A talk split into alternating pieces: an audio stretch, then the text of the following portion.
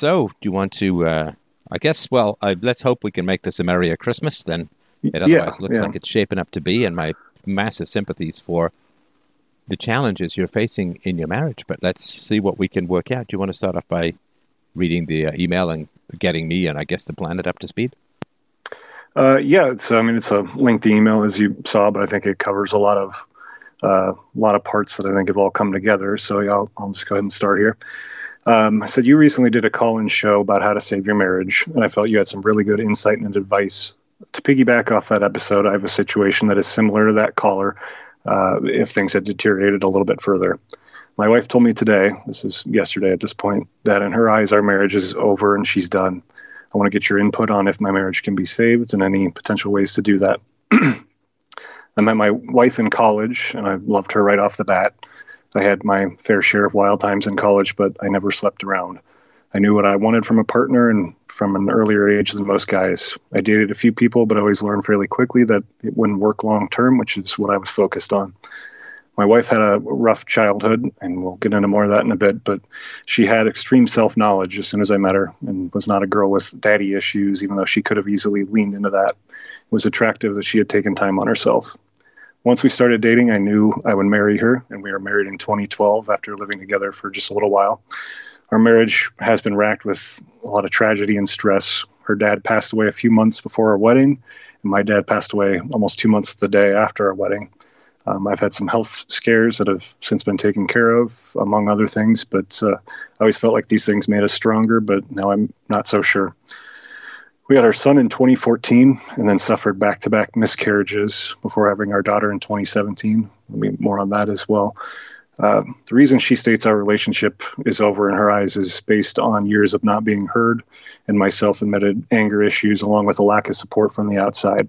I'm sorry, think I, just had- I just took off my glasses when you said the reason why, and it was something like was it years of not being heard? I just want to make sure I didn't miss that part.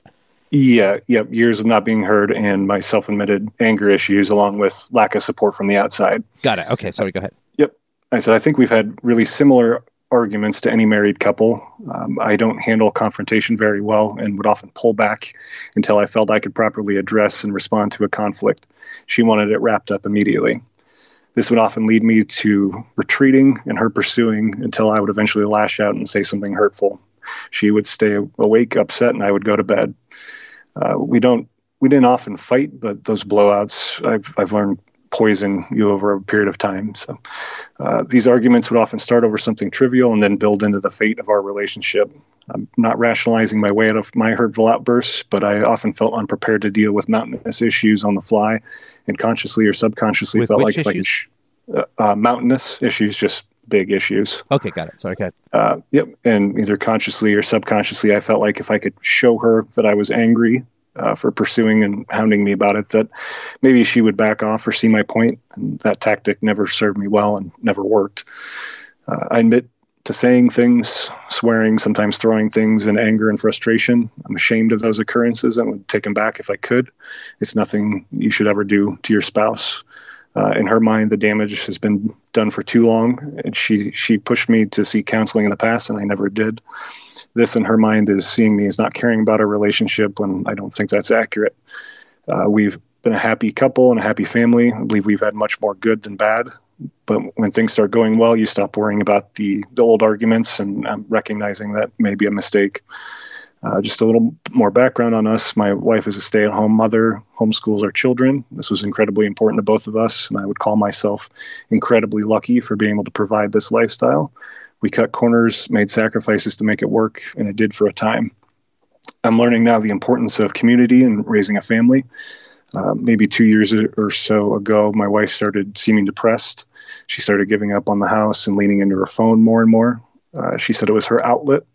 It might be easy to be cynical about that, but I, I think it's something that's really overlooked or undervalued as an important factor to consider when someone stays home with small children. Um, another issue here is my mother is retired and lives probably five minutes from where we live. She's a natural born caretaker and was literally a special needs teacher for many years. She stayed at home with all of uh, my siblings and is motherly to a fault.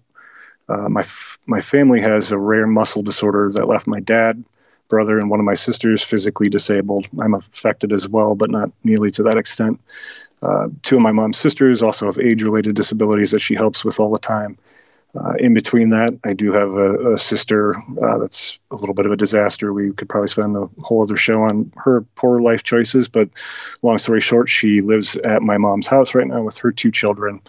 Um, my wife and I set boundaries so that we don't spend any time with my sister, and and unfortunately, that's cut off a lot of assistance from my mom and led to some really deep emotional hurt from my wife, uh, especially when we needed that help after our miscarriages. Uh, my wife feels like we've always been on the bottom of the list from my family and that kind of support. Um, about a year ago, my wife got involved in some independent media and political pursuits with people on the internet. Uh, it was a beacon for her and made her happy in ways that I hadn't seen in a long time. It gave her an identity that she'd been lacking for so long. I did and do support her in these pursuits, but have also felt frustration uh, that it's taken over center stage in her attention. She's on the phone a, a, lot, and I've literally felt like I'm missing her while she's in our own home. Um, it it made me it made working on our relationship pretty difficult, and uh, I felt like I I stepped up a lot to try to help more with the kids and give her space for that, and her appreciation overall just seemed to tank. Uh, this kind of came to a head earlier this month, and we had an argument about it. Uh, I told her I was frustrated with that it was seemingly the only thing she had energy for. She said it's one of the only things that make her happy. Uh, this seems to be the nail in our, our relationship in her eyes. Uh, I think she views our relationship as something that wasn't making her happy, and now she's found something that's exciting and does make her happy. Uh, she's stating uh, she's stating she thinks she wants to move back with her mom, who lives about two and a half hours away from where we do, uh, put the kids back in school and, and work. I feel like this would be a, a, betrayal of so many values we've shared for our entire relationship and would devastate me and the children in, in a lot of ways. Um, I'm I'm working to get myself into a therapist, and I've attempted to try to coax her into doing some counseling together. Uh, right now, she doesn't think it's worth it, and her mind is made up previously we did see kind of an informal counselor and it, it led to a lot of understanding uh, about some of the issues with my family. So I, I found it to be positive and i obviously would want to continue with that if we could. She feels she's given all her chances and i, I feel like i didn't realize the extent of everything until now uh, and i'm committed to owning my actions and emotions and, and seeking help however we can just a tiny bit more back information on bringing us up to speed here. Uh, her mother was born into a really strict religious household and abandoned it when she was 18. She was shunned by her family. Uh, my wife grew up never knowing her extended family on either her mother or father's side. Uh, her father was 30 years older than her mother and had had a previous family and a divorce before that. Uh, he was a workaholic and verbally abusive, and that marriage ended in a bitter divorce that my wife says traumatized her. She said she would never be like her mother, but now I feel like we're repeating uh, a cycle. I find it tragic and depressing, and, and you know not good for our children. My wife and I share so many values that. Uh, and it's it's hard because I see her reaching out to some people that I know don't share those values and supporting her on finding herself. Uh, my wife is a lot smarter than a lot of you know toxic cultural things, but I, I just don't know the type of people that are giving her support right now. I, I don't actually even know some of the people she's talking to. Um, I, I've read the number one reason why one spouse cheats on the other is when they feel like they're trying to regain their identity, and that terrifies me, especially if she already views us as done. Um, I love her mother and talk, and I've been talking to her mother for the past few weeks on the phone. But yesterday, when my wife said she felt she was done, her mother flipped so fast it it's still shocking to me. Uh, I overheard them talking about her moving back in and starting fresh. I mean, I know Sorry, it's her daughter. Her mother flipped.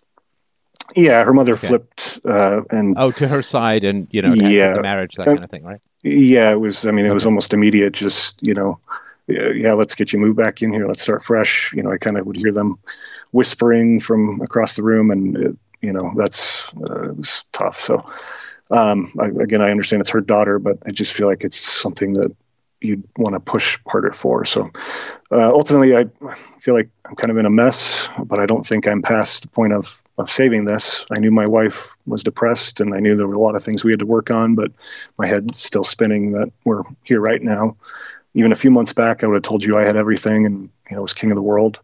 Uh, I attached a picture to you to capture everything I'm fighting for and how beautiful the family we have is right now. And as is, I spend every minute thinking I feel like I'm going to throw up, uh, but I also have the unyielding passion uh, to try to make this work if if I can. So uh, I know that's a lot, but uh, that brings us up to speed a little bit. Right, right. Um, do you think she's got another guy? You know, uh, I've only talked to a couple people about this. That's something that everybody's asked we've been together for t- coming up on 12 years. There's literally never been a time in the 12 years where I was ever worried about that. I I don't have any evidence to that. I don't know. Um, so I, I, it's definitely something that I've thought about. I've I, I don't know who she's talking to on her phone, that sort of thing, but I, I've never once tried to snoop on her phone. I'm not going to do that. Um, I, I don't know. I guess what it comes down to is I don't have evidence for that. I don't think so, but I think maybe the prospect of someone else could be intriguing. I, I don't know. Right. Okay. So, and, and of course, she hasn't said anything. No, obviously. Right. And tell me about when she started getting depressed. So she's not like a depressed person, if I understand this correctly, as a whole. Some people are just kind of melancholy in, in their natures sort of Eeyore kind of kind of mm-hmm. people.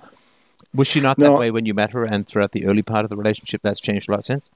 Yeah, I, I don't think she would be that type of person. Uh, it was probably about two years ago. I mean, I, I get it. You know, when you are a stay-at-home mom with, uh, you know, the ages that our kids are at, we have a five-year-old and a two-year-old. It's, I mean, it's stressful. Um, it was, I, I, don't know if she just got overwhelmed. I, I I don't know. It, it seemed like she just sort of pulled back and then just kind of let things slide a lot more. Um, you know, the housework, uh, just kind of everything. And she would talk yeah, about what, feeling. So was it was it the fights? I mean, what was it? Do you think that brought about this? Um, well, I, you know, I don't know if it was. I, I mean, she's stating now uh, she thinks it's all built around me. She's, you know, saying she feels like she's been in an abusive relationship with me, verbally abusive. Um, I, oh, for a long time, for a long time, uh, sh- you know, we we had the two miscarriages back to back, and it was very hard on her. She put so much of her identity in being a mother. She would do no, things. no, no. That's okay. Listen, the hardships is not the problem. And and mm-hmm. listen, two miscarriages back to back. How far along with the with the baby? Um, a little under 10 weeks. Okay. So, I mean, was that both times? Yeah. Yeah. And did they, oh, you know what? It doesn't matter. Because, uh, you know, sometimes when women have miscarriages, they have to uh, induce a, they have to induce uh, labor. Uh, that there could yeah, be a D&C. Uh, some women, no, it wasn't. You know, showered it, and passed the baby, and then what do you do with it? Like it's a real. Right. There's there's a real horror show aspect to miscarriages because you know mm-hmm. if it's early, it's you know, still terrible and painful and all of that, but you don't have this you know holding half-formed dead baby in your hands in the shower kind of thing. Like, so I just wanted to get a sense of the horror now. But that stuff, horrible though it is, is not the problem. There's no objective reason why trauma, difficulty, and pain in a marriage should drive you apart. It can very much bring you closer together. You're two people suffering a terrible natural occurrence. Mm-hmm. And it doesn't, I mean, it, it may, like walking on a floor doesn't make it break unless the floor has a significant weakness already. You know what I mean? Mm-hmm, mm-hmm. So it's not it's not the events themselves that, that cause that. Uh, it's it, they, they may reveal an underlying weakness or instability, but they don't create it, if that makes sense. Right, right. So, how's her bond with uh, with your kids? Her bond with the kids? Yeah. Uh, it's it's good. She is a, a great mother. Um, I would say she's even telling me that she feels like she's not being the mother she wants to because she's completely stressed out. Um, you know, she, as I mentioned, she has retreated a lot to her computer and her phone. Um, well, that's not know, doing a good mom, is it? Well, right. I mean, we have to we have to stay like if we if you want a productive conversation, which I know you do, we mm-hmm. have to stay away from the sentimentality. Hmm You know, we have to stay away from the, oh, she's a great mom. And it's like, come on. If she's depressed, if she's on the phone with the political stuff all the time, if she's like scrolling through Twitter or if she's emailing and she's supposed to be homeschooling, no. No, no, no, no. You, you can't put all that together, right? And, and get good mom coming out of the equation. I mean, I'm not saying she's a terrible mom. She may be good, but it's, there's, there's problems with that, right? hmm And people do say, "Oh, you know, well, you're home with little kids," and and that's somehow the source of the problem. I don't. I mean, I was home with a little kid, and if you have a great bond with your kids, it's not like you don't need adult time or adult company and so on. But it's such a great relationship, even when they're toddlers, babies, and you name it, right? That you spend more time interacting with another human being when you're home with kids than you normally do at work, right? Where you're doing a lot of typing, emailing, blah, blah, blah, right? Hmm So it's not being home with the kids. It's not the miscarriages. It's like all of that stuff could bring you closer together. And if she had a great relationship or has a great relationship with her kids, right? You have two sons, is that right? A son and a daughter. son and a daughter, sorry. So if she has a great relationship with her two kids, that would be what would stave off the isolation, the loneliness, the depression, and looking outside the home for meaning. Because you're mm-hmm. saying, well, she's getting involved in all this political stuff, right? She's looking outside the home for meaning, and that's the big question. Why is she looking outside the home for meaning? I mean, what in politics could be more meaningful than homeschooling your own flesh and blood? And I'm not saying it's like, oh, well, if you're homeschooling, you can't get involved in politics. I'm not saying it, but in terms of like where her focus is, if the relationship with the kids is not super strong, she's going to get depressed. And then she's going to feel that her life is sort of meaningless, right? If you're not real tight with your kids and you're home and you're homeschooling them, then you have, you know, that old meme like you had one job, right? You have one job, which is to be close to your children. If that's not playing out the way that she wants it to, then she's going to get depressed. Life is going to feel meaningless. And then, if she can't confront the lack of connection with her children, and I don't mean no connection, I just mean a lack relative to, right? Like, I lack sprinting speed. It doesn't mean I can't sprint at all, right? hmm hmm So then she's going to start looking for meaning outside the relationship. And then home is going to be a place of unhappiness because it is a place, I think, it's just a theory. I mean, you, you can tell me it's completely false, of course, right? But if she's failing in her connection, close connection with your children, then home is going to be a place of failure and she's going to start w- wanting to get out, if that makes sense. Yeah, yeah. I I can see that. I I think just the spark that she's had doing this other stuff, which uh, it, it's it's just a, it's been a hard thing for me to know how to support it because I uh, when you see someone you love feeling depressed and then there is something that sparks them, you want to encourage that, but then it's also a frustration because it seems I can see the other side of it.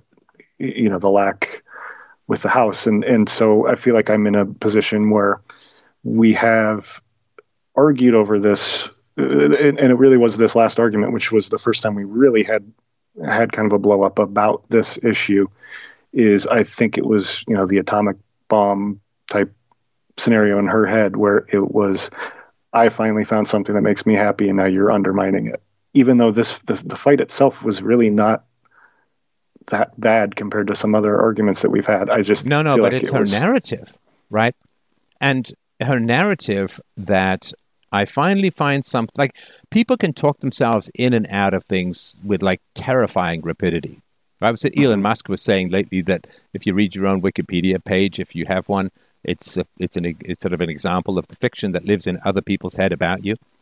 Mhm. But if she's saying, like, if she's saying, uh, finally, I found something that makes me happy, that gives me meaning, and you're undermining it, I mean, that is such an indictment of you and of the marriage that if you say that stuff to yourself often enough, then your marriage is doomed, right? I mean, I'm, I'm sort of saying this to to her in absentia, of course, right?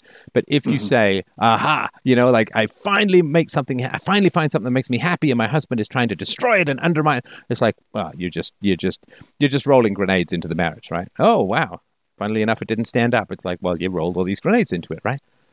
Mm-hmm. So the arguments that you've been having, which you say start with little things and then escalate. Now, the reason they escalate is to avoid the big things. So people don't usually understand this, right? So you start with little things because the little things are indicative of the big things, and then you escalate in order to avoid talking about the big things because you're terrified that talking about the big things is going to disrupt or destroy the marriage. And then by continually escalating, a lot of sound and fury signifying nothing in order to avoid the big things, you end up wrecking the marriage anyway. So you might as well talk about the big things, right? So what, yeah, what what you just said there is exactly has been in my mind, and I I take on my ownership of that. I, I and I even said this there the other day. I said I feel like I have spent a lot of time being afraid to have conversations that might blow up our marriage, and in doing so, I've blown up our marriage or not helped it. Well, and, okay. I mean, I, I get that you want to take ownership, and I think that's great, but don't take so much ownership that she ceases to exist because that's probably one right. of the problems that she has is not feeling particularly present, right? And so uh, one yeah. one things that that people do in marriages is they play this kind of hot potato blame game, which is like it's all you, right? And and then you feel bad about that, and you're like, oh man, it's I'm the one with the temper, I'm the one who has to change, and it's like, well, no, it's it's two people, right? Two people who need to come together, and if you take fifty percent and give fifty percent, that's real, right? Because if you take it all on, then you give her some relief, in terms of well, I guess uh, I guess it's not me who has to change. My husband's the guy, the bad person, and he has to change, and so on. It gives her some release, relief. But then what happens is she feels invisible in the relationship because she has no agency, no presence, right? Whereas if you dump it all on her, then she's just going to react to that and say, "Oh, so you're perfect, and I'm just the bad guy," like all this kind of stuff, right? So you got to do a 50-50 thing here. Uh, but that's tricky, right? That's tricky. So, yeah. tell me, tell me, sort of the major themes that you would be arguing about, at least at the surface, like like the home kind of stuff, that like messy house or what? Yeah, um, I mean, you, we really actually have not had too many big arguments um, uh, over the last few months on things. Um, not to roll another grenade into the conversation here, but um, something I didn't mention in the email is my brother actually passed away in September. Um, oh man, I'm so and, sorry. What? Yeah. Um, well, my he was 40.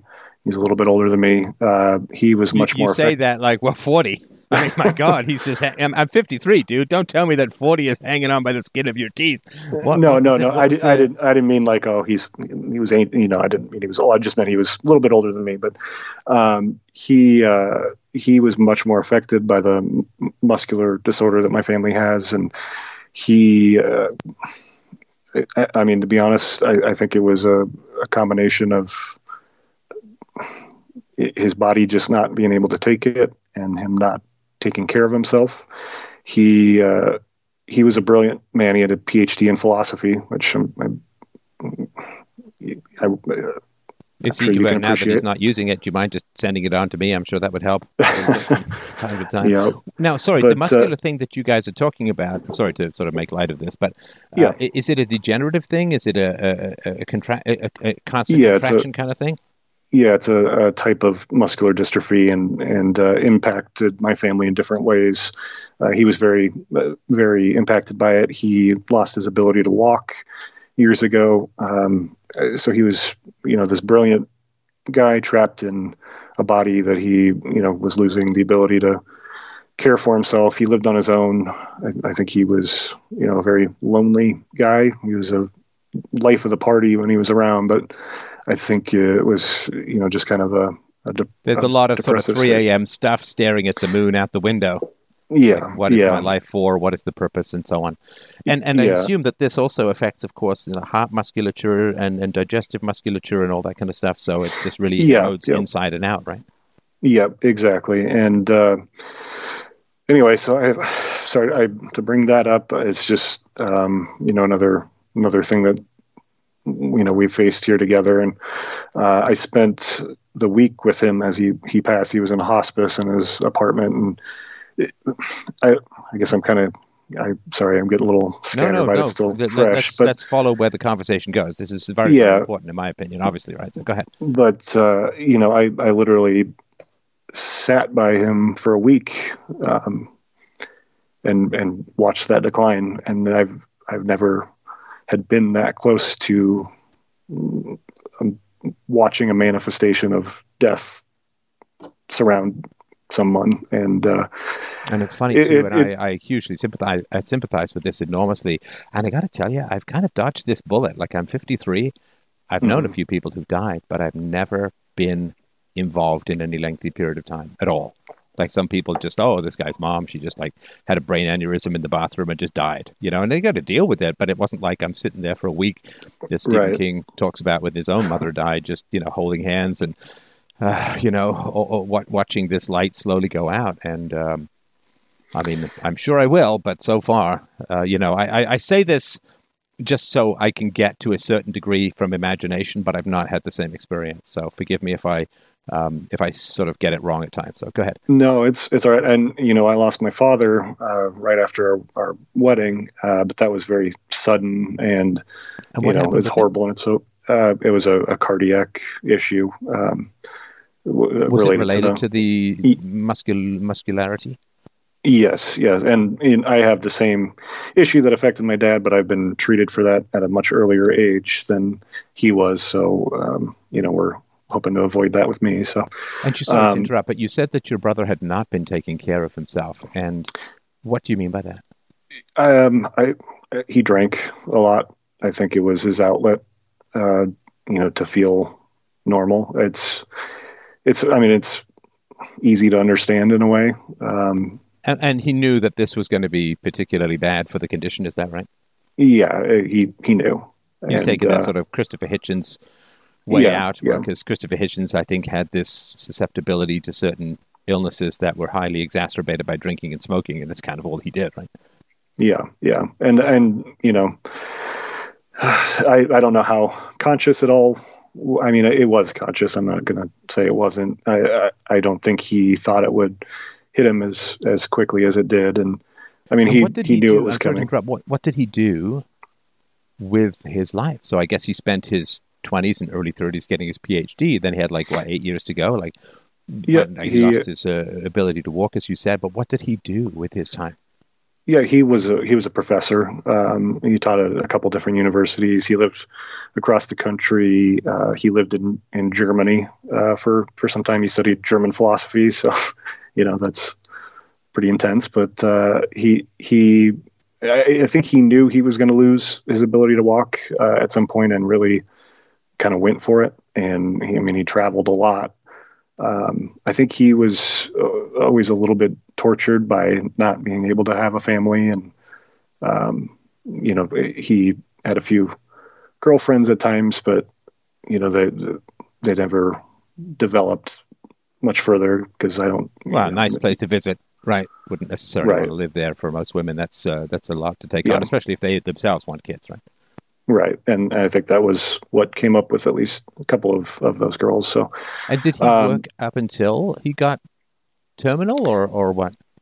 Yeah, uh, well, up until about a two years or so before he kind of semi-retired. He, a little side story. He was a lifelong avowed liberal, uh, and and then he spent a lot of time in academia and and kind of shifted his his view on that a little bit towards the end, and just said, "This is nuts. Can't work here anymore." So he kind of semi-retired. He taught some online courses and. Uh, um, he was living near the beach, uh, and I think just kind of went out trying to be as happy as he could. So, um, And did he live again- savings, or like, it's always my mystery? Yeah, he- how do people yeah. pay for these things? yeah, he had he had built up a lot of savings um, over a period of time, and um, I, I, I believe he did get some disability. He kind of was against taking that uh, for a long time, even though he's the type of person that that's designed for. I, I think he still had a little bit of a complex about that, but I think he was taking some disability by the end. Um, I mean, he paid into the system. I've no right. no particular he issue did. with that. And and you know, if there is a use for the system, it's that kind of situation. Well, exact, exactly. So, um, and you know, I guess the reason where my mind went to this uh, uh, just as a, a side here, was you know spending that time getting that perspective on the end of your life. I, I am still processing it. I mean, it's just a few months ago, but it's just it's too short to get hung up on on the bullshit.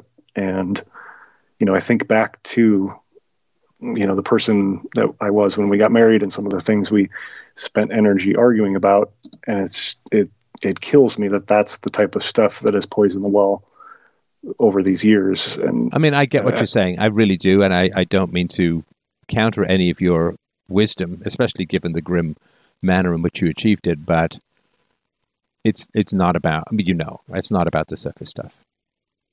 It's it's much much deeper. The surface stuff is all just a distraction, as is the sound and fury, like the noise, the yelling, the throwing, the swearing, the, the insult. That's all just a way of I don't want to go there. I don't want to go there. I don't want to go there. It's too it's too painful to my identity to go where this dysfunction actually is. So I'm just gonna I'm just gonna make a lot of noise elsewhere and and pretend I'm dealing with something when when I'm not. And so, I mean, I understand what you're saying, and you know, but this idea, well, if only I had this depth now, it would have solved things earlier. Mm, maybe, maybe, but there's probably a big case that that you know this is the great opportunity in your marriage. I know this sounds kind of an odd thing to do, but you guys are really close to the core, and when you get really close to the core of the problems, you you either break up or you break through, right? You you split up or you just get right there, right there, and you solve it and you know it's it's not good that it has to come to this kinds of brinkman this kind of brinksmanship, but you can you can get there in these kinds of crises, and you can look back and say that was a horrible thing to go through, but by God, did it ever help us?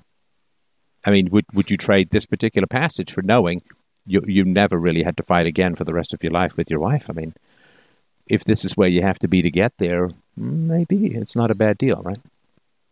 Yeah, and I've I said to her the other night, I said this is, you know, one of the hardest things I've ever gone through.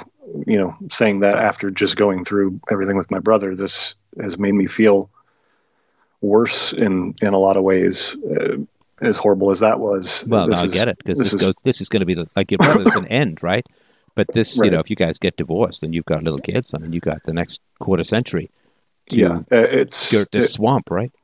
It's it, it's it's a hell that it's a worse than a hell just thinking about that. And so did your sorry did your brother was he conscious in the week that you were with him? Was he able to talk? Did you guys have conversations before he left? Uh, for the first couple days he was um, you know his and organs were shutting down and and yeah he knew and he called some of his uh, best friends from high school and they flew down and we took him to the beach. I mean, it was a beautiful and horrible thing at the same time. Um, so yeah, I mean, he he knew, but the last few days he was just kind of comatose. So we had a little bit of time. I mean, we, I didn't have any Hallmark movie moment where everything was perfect, but we talked a little bit and. Uh, Wait, yeah, so we what do you mean talked a little bit? You were there for days, right? Well, I mean, like, I mean, we talked it, I don't know. It was a complicated situation because it was a lot of people there. I mean, we I, I, spent time literally just sitting on the bed with him and talking. So we we talked. Um, but I mean, he was starting when when your organs start shutting down. There's confusion that sets in. Um, it, it was not always. It, it would seem like a clear conversation sometimes, and then he would be completely confused, and that's why I'm saying it. It, it had some kind of unfulfilling conversations at times, but. Right. So there wasn't this sort of light from the edge of the grave that casts a deep and powerful relief upon your remaining life. You didn't get to mm. that no wisdom no, aspects no. of the canyon, right? Right.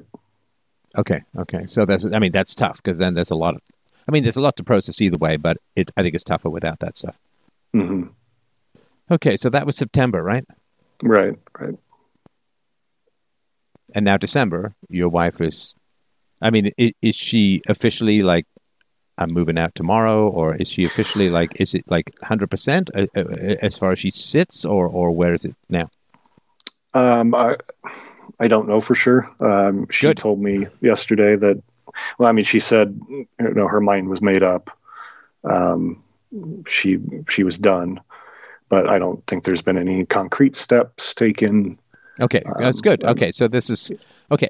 L- let me let me run a theory past you, and then I'll I'll ask. I'll get back to asking questions, but I kind of want to run a theory past yeah. you. Okay, so I've been thinking about this over the last little while about this sort of issue or question of divorce. Sounds kind of bad for a married guy to be saying that, but it, it's come up in a number of different conversations I've had online. I've really been thinking about it. Like, why on earth do people get divorced? Like, how do you go from I love you, spend the rest of your life with me, be my wife, be the mother of my children, to or be the father, I guess, in, in her view, to like, that's it, I'm done, I'm moving out, right? Mm-hmm. So I think that the way it works a lot of times is really, really tragic. And I think this is why so many people, like the, the science is, you know, somewhat clear on this, like up to three quarters of people really, really regret getting divorced. You know, you ask them down the road. And that's just people who are willing to admit it, right? So what the hell goes on? I think what goes on is you hit some issue that one or both husband and wife, they just can't go there. Maybe they don't even know wherever it is that they need to go in terms of dysfunction or history or whatever. And so these conflicts start coming up. And because they can't be resolved, because everybody's talking, you know, it's like trying to slow your car down by shouting at the steering wheel, right? I mean, it, it's not it's not affecting the fundamental physics of the situation, right? Especially mm-hmm. if your foot's lead footing it on the gas, right? So I think what happens is people start to escalate. Now, the escalation comes in terms of raised voices, it comes in terms of thrown objects. It comes in terms of, uh, you know, that sort of white lipped kitchen cupboard door slamming, cold eyed withdrawal that, that happens, which is just, you know, really punitive. And then it, it escalates sometimes to the point of having affairs or driving dangerously or getting drunk or whatever it is, right? And, and then because both parties are waiting for the other party to sort of back down and melt, both parties keep escalating and escalating and then the the D bomb gets thrown, right? Like uh, if you don't comply or if you don't, if we can't solve this, I'm going to get a divorce. Now that is a negotiating strategy. Now it's not a good negotiating strategy. Ultimatums are terrible in relationships, but it's more like a negotiation strategy to bring up divorce.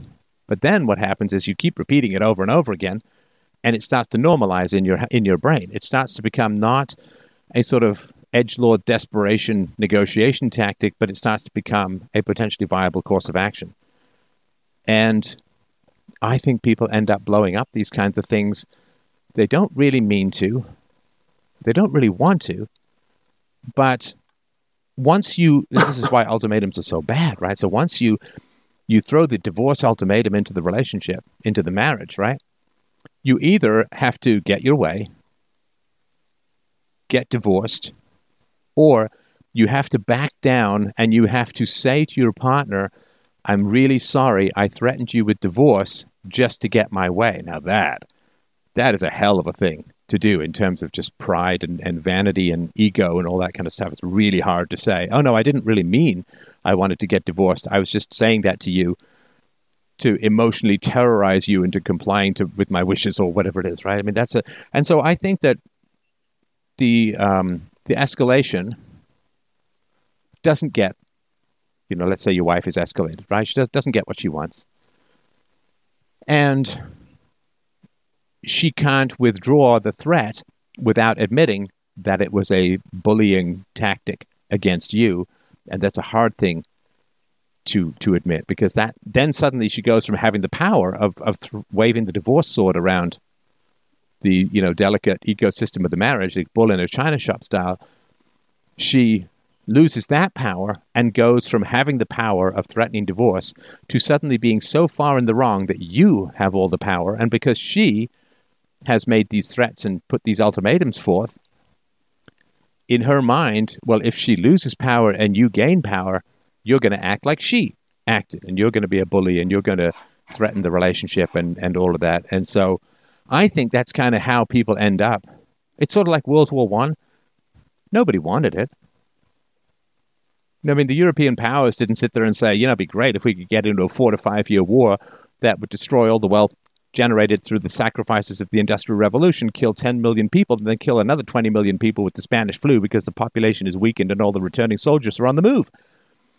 But they just kind of stumbled into it because of escalation and pride and bit by bit, right? And there's so many human conflicts that, that arise out of this. Nobody wants the end result, yet the end result inevitably death marches its way towards them and they just stand there, you know, watching it like like a guy just standing in the road with some big giant machine coming towards him and he's like, you know, you could just step out of the way.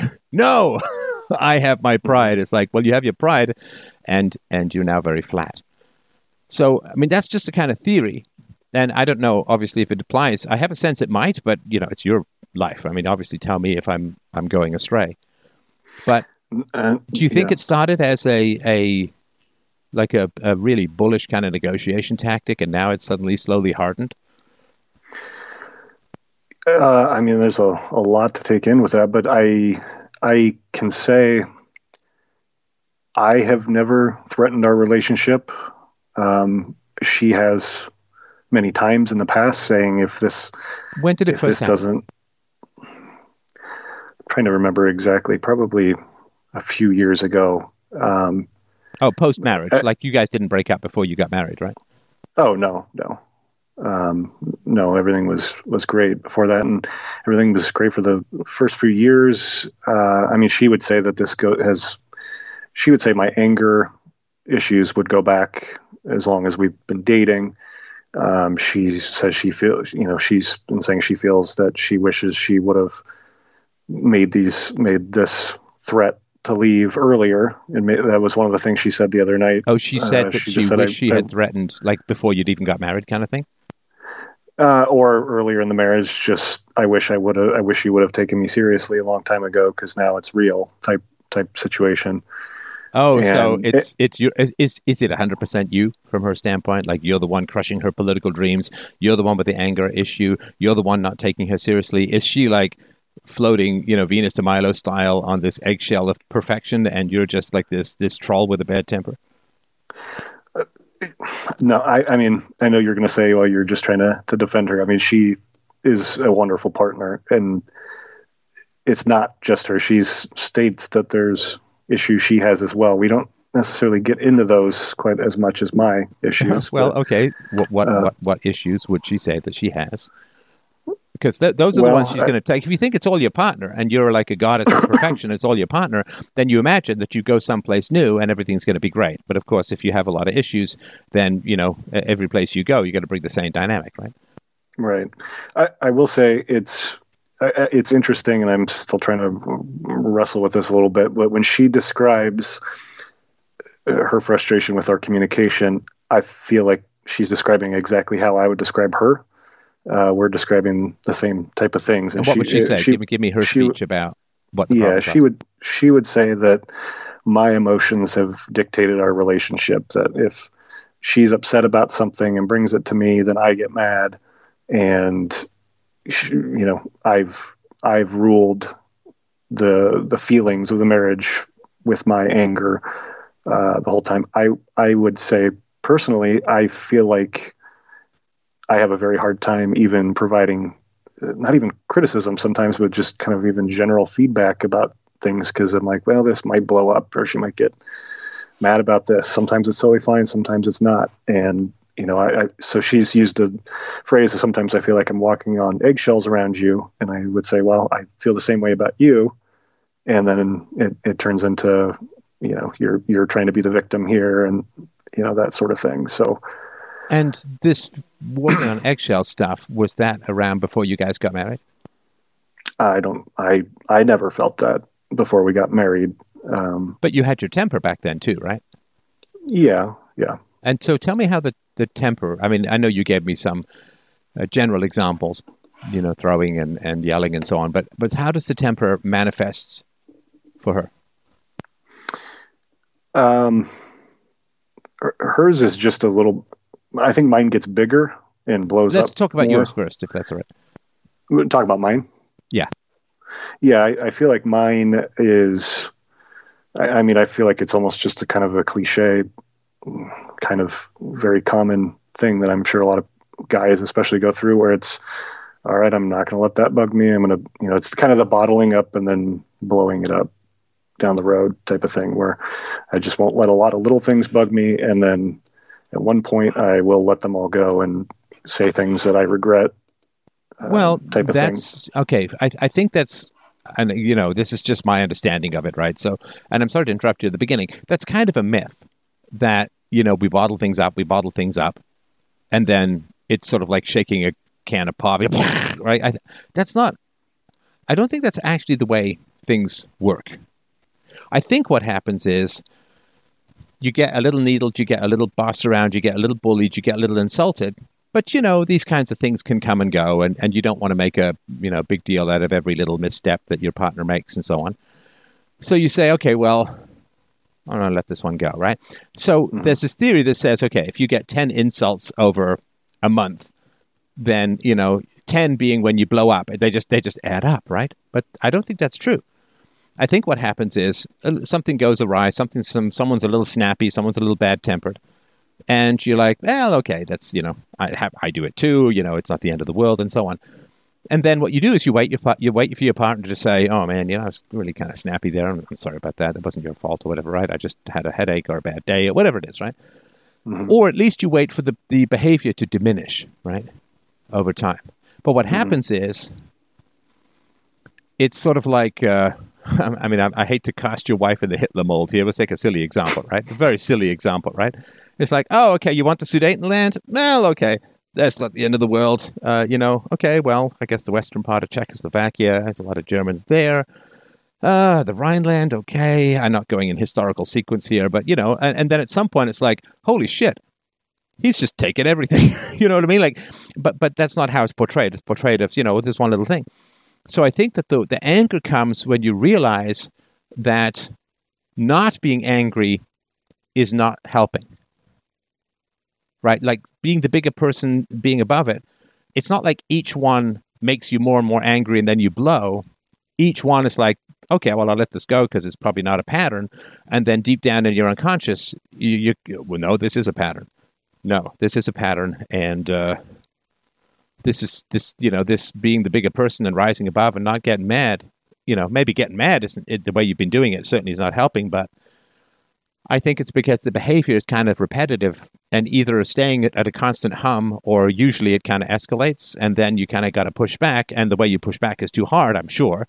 But mm-hmm. i don't think it's like well i bottle it up and then i blow. It's like well no i let things go until i realize that letting them go is making it worse yeah, and I, I, I even kind of said that in the email where I, I, have this just tiny voice in the back of my mind sometimes when I've I've lost my temper where I'm like, if she just sees how much this is making me mad, maybe she'll get it this time. And it never works, and it's an overreaction. But I think that actually applies to to what you just said there. That it is more of you're not seeing me with my little anger that I don't let go and now i need you to really see this and it's counterproductive but I, I, think that's there's something to that for sure. And so when you get angry you say it sort of starts give me give me the rough outline of, of the the fight like what what happens? Uh, a, a bad one. Yeah, and I mean to be honest with you, we really haven't had huge fights in, in like this in a while, which is why this whole situation is is kind of a little surreal in some ways. But um, you know, it would start with I, I, don't have a great example off the top of my head, but she would want to uh, want want to sit down and talk about the finances or something, and she's mad about something, some bill or something, and then you know, like I, something you spent money on, kind of thing. Yeah, or you know, I don't have a real specific example here, but just something kind of mundane like that, which uh, you know will will start getting escalated. There's back when we well hang on es- escalated how and and is the bill thing like that's a real one you don't have to remember what it was but that's like mm-hmm. a real thing uh yeah probably um and oh no okay okay i need i i you know i don't want I don't want you to make up a fight because that, like, I'm sure you can remember something you fought about, right? And and how it started. Yeah, I, I, would say generally we've had some fights over financial things, and uh, and that's your uh, spending, uh, and she's in charge of the finances. Is that right? Well, yeah, I mean I, that, and that's a whole other aspect of, of frustration as well. Is that you know I make the money and then she's pays the bills, and you know we we don't have money to pay X bill or or whatever the case may be, and it'll be a situation where things snowball into bigger issues like you know we don't have money for this bill so that's why we have to do this thing that's why we have to uh, rethink uh, about th- this other thing. So it, it starts building and then that's when i pull back and i said uh, you know what? Wait what starts gonna... building? I mean the fact that you have to juggle money i mean you you know you yeah. stay at home mom and and two kids. I mean, that's that's mm-hmm. certainly understandable, and that doesn't have to be a big traumatic, terrible thing. It's like, oh yeah, it'd be nice if we went away this weekend, but we can't afford it, or we can't eat out next week, or whatever it is. I mean, I think certainly new married couples. I mean, I remember when I first got married. I mean, we had to live lean for like I don't know, close to two years just to to pay off some some issues, some debts, and all that. I mean, it's it you know it's a little tough, but you know if you're enjoying each other's company, it's like oh, so I get to hang with you again. Well, that that's good, right? Right, right. Uh, yeah, so I, I, I would say I, I pull away and and um, I don't know. She wants to keep. I mean, there's and I mentioned in the email. There's times where you know I've gone into another room, I've gone into the basement or whatever, and she'll follow me and keep kind of pecking at something that I don't have an answer for. Yeah, I don't and, know what. The, I, yeah, so you're giving me the shape of the fight and you're giving me the description of the fight, but I don't know the content as yet. So what is it? Yeah. Let's give me the sort of back and forth. Like, what would she say and what would you say? She said, you know, you're not taking it seriously that we have to not spend money this weekend. And last weekend we said we weren't and then we ordered pizza or something along those lines where it, it's just it's kind of a, a, a pecking on specifics of, of, on a larger issue. And i say well you know we'll try to save money this way. And then i don't have a, a clear cut answer for that. And uh, i'm sorry i know i'm i'm no, but so she would say we were supposed to not spend money last weekend, but we ordered pizza. I mean, she was there, right? right, right. So how does she get to skate out of that choice? Well, I, I don't know. so she gets overwhelmed or panicked by financial issues, and then she says that they're your fault. Is, is I mean, I don't want to make her the bad person in this. I'm just trying to sort of sort it out. Yeah, I, I, would say things like that have happened before, and and you know. Okay, sure but when you say, hey, you know, maybe it wasn't a great decision to order pizza last weekend, but you know, we did we did both kind of do it. It was a really nice evening, and we can find some other way to cut back. And then she'd say, right. well, how? How are we going to cut back, right? Exactly. And then yeah. it's like, well, whoa, you're you're running the finances here. I mean, I, I can work more. We can decide not to whatever it is you might do a trip or something. We can decide not to do that uh, we can mm-hmm. um, not not eat out for the next month or whatever. I mean, and then she's like, "Oh, well, that's more work for me, more uh, cooking for me." And uh, is it this? Yeah, I would feel like she she would say that you know all you do is toss out ideas, but you don't actually do anything, and it's on me, and that makes it harder for me. I mean, that, that's what she would say about a situation like that. Right. Okay. So you've got a problem, which is contempt, lack of respect right? Because you, uh, and the, the, from her to you, that's a that's that's a big problem. It's really the biggest problem. It's probably the thing that has most led to this crack, right? Because everything that you've talked about in terms of what she complains about you is disrespectful. So, what do you, what do you, well, because she's saying, well, all you do is talk.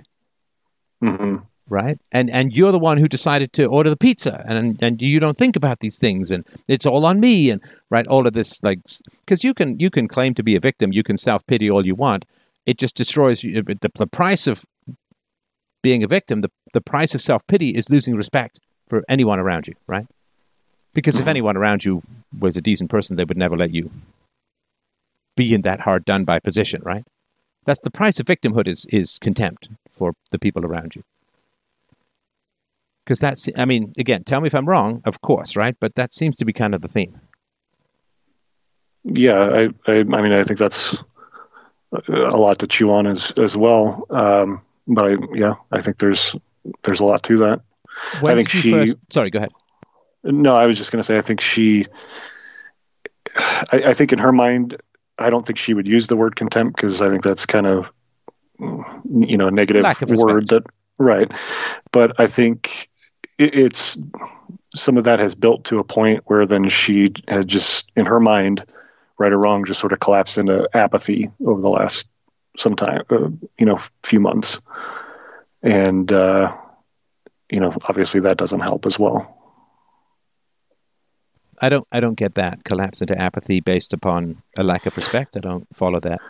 Well, I, I mean, I am not disagreeing with you. I just don't follow the the, the path. Yeah, I, I, think you know there was a long time where she would have contempt for me about a lot of things, and then now in her mind, it's like, well, I'm just done with it. I'm just completely done with it, and you know, not even not even getting as angry about it.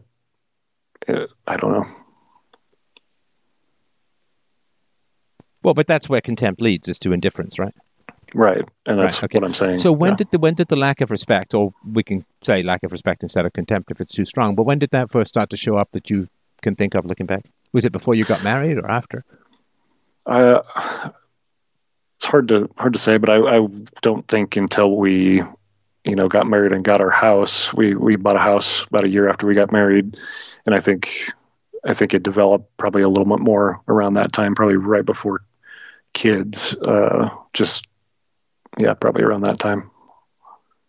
We started having fo- more. I, I, think we just started arguing more about you know the mundane parts of life, and uh, we didn't really. We were a lot more carefree about everything before. Even though we, I mean, we had an apartment together, we lived together. Um, you know, we were broke college kids together. I mean, like it's not like we never had to face those you know financial issues, but I think it's just kind of a it's a different thing when you have a home and then we were starting uh, planning on starting a family. I think it just makes those things bigger, and I think that's I don't know if it's the stress of thinking about those things, you know, coming what, in the future. Uh, with regards to spending, I mean, does she have a point in terms of like you're out there um, spreading the spreading the cash around like nobody's business?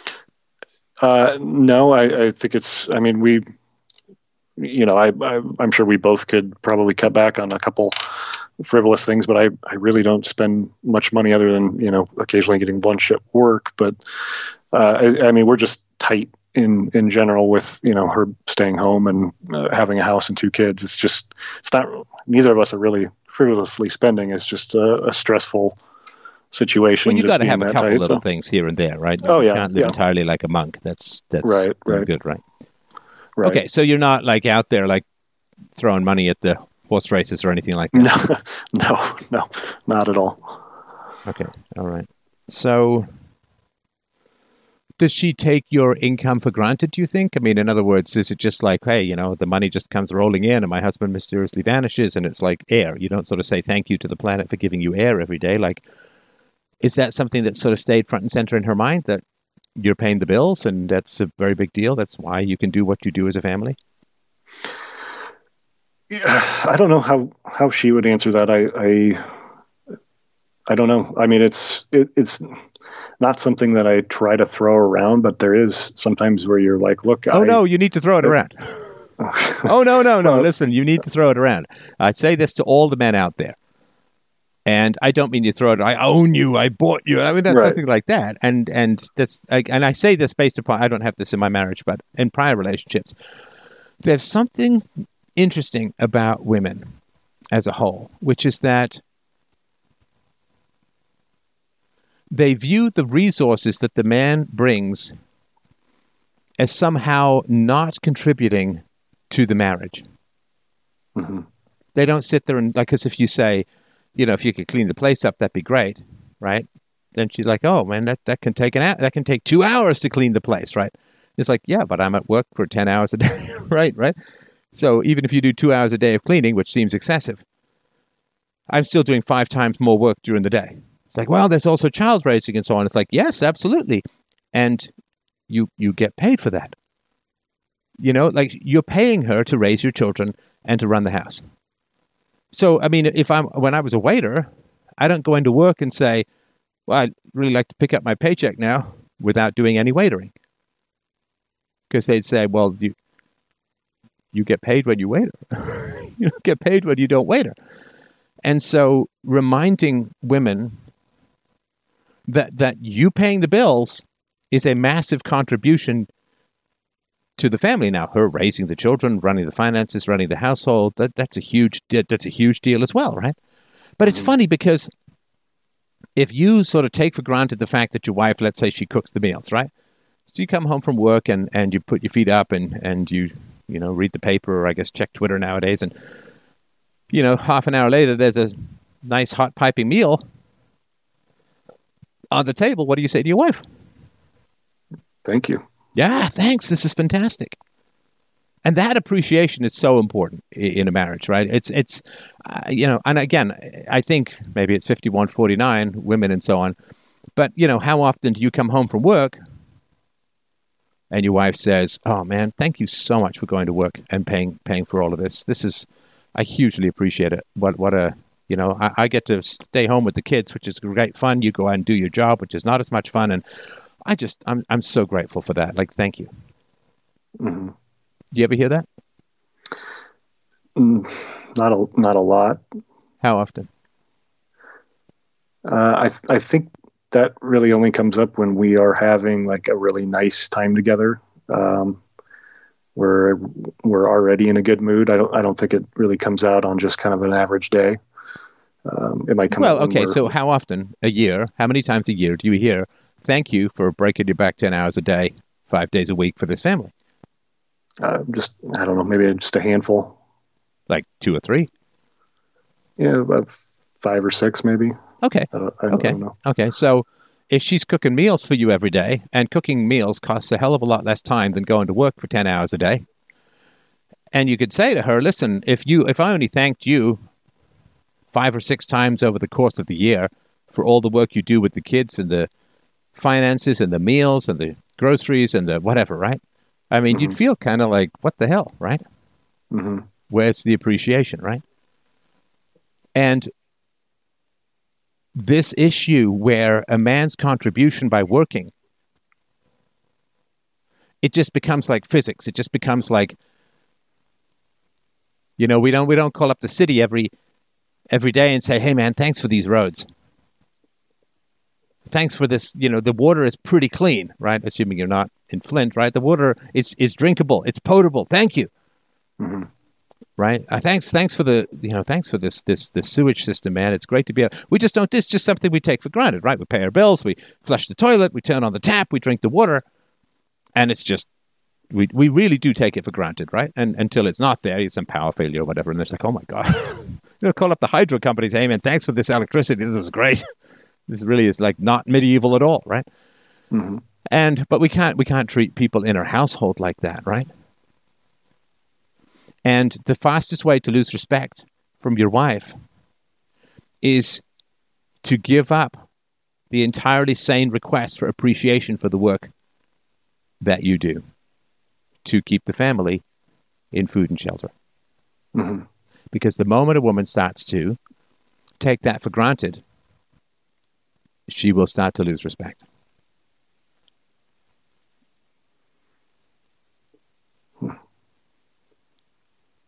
And that's something that men, because uh, we're, we're trained to be invisible providers. Like a, a woman cooks us a really nice meal and she expects us to say thank you and to show deep appreciation. And if we don't, well, we know how that plays out nine times out of ten, right? Mm-hmm. I mean, not only do we, well, not only is she mad, but usually we have to spend half an hour, an hour, five hours figuring out why she's mad. so you you get the uh, the anger, you get the coldness, and then you get the giant Sherlock Sherlock Holmes unlock a box mystery of trying to figure out what the hell happened. Mm-hmm. Right. And and I think uh, especially there's there's something to it where, and this is not just my observation, but you know other friends of mine have, have mentioned that there is this idea that you have been away from the house all day. Uh, oh, so you got to take over so, when you get home. So right? yeah, well, that or just you know, you you it's not even really necessarily viewed as working. It was just like you were out of the house. Um, yeah, you, you, like, you were well, just gone seven... playing golf all day Well, right, I'm stuck at home with these kids, right? Right, and and I'm not saying she necessarily does that all the time. I've heard you know lots of other people have have mentioned that as well. But I think it is sort of this idea of yeah, you you were gone, so now I I need my space, and it's I'm I I love coming home and you know playing with the kids and doing that sort of thing. But you know, it's it, I'd, I'd rather that be something that's you know fun to do rather than just a, an expectation necessarily. So. Right, yeah. right. Like like she's been home. so and this this is the this is the appreciation that you need to maintain. You know how like you get your car oil changed and you check the filters in your furnace and like all of this stuff that you need to do.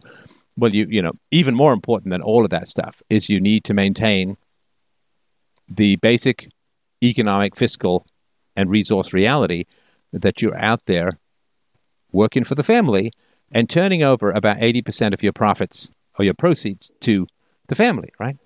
Mm-hmm. And that's something she needs to be reminded of because the moment you start taking people for granted, you start to feel like a victim. Hmm.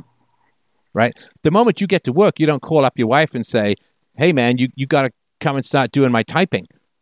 You got to come and come and e- answer these emails. She'd say, well, what are you talking about? You say, hey, I just got to my job and I need you to come and do my job.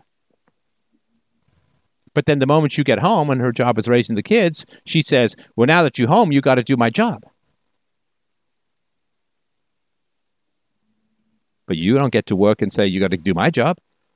Now, again, I know I'm not sort of trying to compare being a parent with, with being an employee or anything like that, but, you know, from a logic standpoint, it, it wouldn't make much sense for you to say, Hey, I, I just showed up to work, so you got to come do my job. right? And that is, is really important to, to maintain.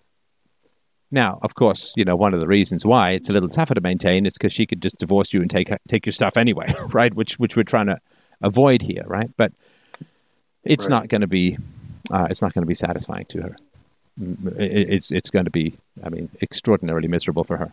And and, and you know, Im- the emotional thinkers they don't they don't think this stuff through. Like she doesn't sit there and say, okay, well, what's dating going to be like when I have two kids under the age of five? what kind of man is going to want to come and blow huge amounts of money on another man's children? How's this going to play? No, and this is why I know for sure it's brinksmanship. It's a strategy. It's not a strategy I hugely respect, but it happens. You got to deal with it, right? Yeah, and it's you know the idea of actually moving into that space and actually having this happen is I, I, I can't even just. I, have been no. trying to figure out the, words. It's not going to happen. It's not going to happen. When you guys got married, did you take the vows? Yeah. Okay. So she took a vow to love. I don't know if you threw obey in to love, to honor, in sickness and in health, better and for worse, until death us do part. Right? Mm-hmm. You guys say those words. Yeah. Were you in a church? Uh, no. All right. Does she take those vows seriously? Uh, she, uh, we, we literally were just talking about our wedding vows the other day, and she says that she takes them very seriously, and this is not something she's taking lightly. Well, no, no. I'm sorry, that's not an option. It's not like, well, I take my wedding vows seriously, and I'm going to break them, because she's breaking mm-hmm. the vows. She made a promise to you for the rest of your lives in front of everyone, in the eyes of God, if you're a believer, she made. And that's that's the vow that you based the marriage on. I mean, to take a silly example, imagine your wife signs up for a cell phone plan and they say she gets 10 gigs of data, right? And then she uses a gig of data and then they cut her off saying, hey, you're over your plan, right? What would she do? Well, I mean, she's bound to the contract, but. Well, she'd call them up and she'd give them holy hell. Right? And she'd say, hey, no, no, no, I got a contract right here. It says 10 gigs. You can't, can't give me a gig and cut me off. Right? Mm-hmm. That's I'm paying, paying for 10 gigs. I want my 10 gigs. And they'd have to say, oh, yeah, sorry about that, right? That's a fucking mm-hmm. cell phone plan, not a family. Right. Right. So you got involved in this marriage on the basis of the promise that she made to you to stay with you, right? Mm-hmm. She didn't say, well, unless we have a bunch of blowups, or unless I get involved in politics, or unless I'm depressed, or, or, or, right? I mean, you didn't, right? Right. You're like, hey, we're going to work this shit out, right? I'm I'm trying. Yeah. But no, this is the important thing, right? Is that the children only exist because of the vows that she made, and obviously Right. the vows that you made. But you want to keep working on things, right? So Mhm. those children only exist because of the contract that you made. I'll give I'll give you another silly example, right? Let's say you're a construction worker, you work for a construction company, and they pay you to build a house, right? And then when the house is built, it's some big beautiful house, right? You move in, right? Mhm. And they say, "What are you doing?" And you say, "Hey, man, I built this house, so I'm moving in. I homesteaded it." And they're like, "No, we paid for all the materials, we did the paperwork, we got the permits, we bought the land, we we paid you. You don't get the house, right? That's the contract. So those children, I mean, if you if you knew ahead of time, like if you knew when you first met that this is where you'd be after a certain number of years, right? Facing divorce with two kids who are very little, right? Mhm. You wouldn't have gone ahead, right? Probably not. No, come on, of course not, right? No. Yeah. I mean, again, I know you love your kids, and I, this is a real theoretical. I get all of that, right? Right. but Right. but if you'd have said, "Oh yeah, she's going to be walking out on me with two kids under the age of five, right?" Mhm. You'd be like, "Oh, oh, I think I'll, I think I'll get married to a woman who actually takes these vows seriously, right?"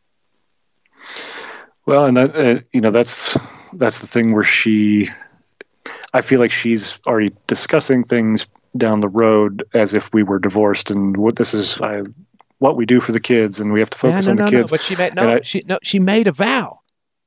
right? And I and I, I have said to her, in my mind, the best way to advocate for those kids is to advocate for us. It's not about anything other than that. We, I don't know if that makes sense, but No, of course, of course. But no, I mean, listen, she she made a vow. She she made a promise to you to stay and work things out. Have you made mistakes? Yes. I think you'd be the first to admit that, as you were in the email. And we'll talk about those. Mhm. But she doesn't have the choice to get up and walk because she made a vow. And that's the only reason you married her. And that's the only reason these children exist. She cannot break that vow. Now, she could say, Oh, but you've been abusive, right? Right, because this is what she said, right? She's, you've yelled, you've thrown things. That's terrible. Yeah, I mean, she- no, that's terrible. We'll, we'll get to that. I promise you, right? Yeah, But she knew you had a temper when she married you. She Yeah. made the vow to stay with you when she knew you had a temper. It doesn't justify your temper. Doesn't mean you shouldn't change it. You bloody well should. But she made a vow, and she can't claim that there was false advertising, right? You weren't bottling up this temper for years right, before you got married, before you had kids, right? right. So she can't suddenly claim, well, I was misled. I mean, you were wearing your anger on your sleeve, so to speak, right? Yeah, yeah. And how's she going to teach these kids to keep her word, to keep their word? How's she going to teach these kids to honor their commitments? How is she going to teach these kids to be mature and work things out if she bolts from the marriage? It's so harmful to them. Come on, you know that, right?